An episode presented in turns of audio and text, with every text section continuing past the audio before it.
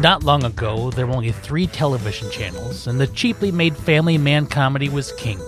Turning the dial would only give you another glimpse into a suburban nuclear family with a breadwinner husband, a stay at home wife, and the occasional talking horse.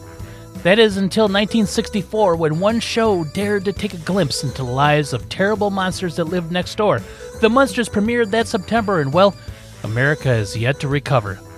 The Munster Hunter shuns the millions of hours of original shows that are available at the press of a button to take a look back at a 60 year old comedy about a Frankenstein monster and his grotesque family. He he reaches down, he just grabs her by the butt and lifts her up. Yep.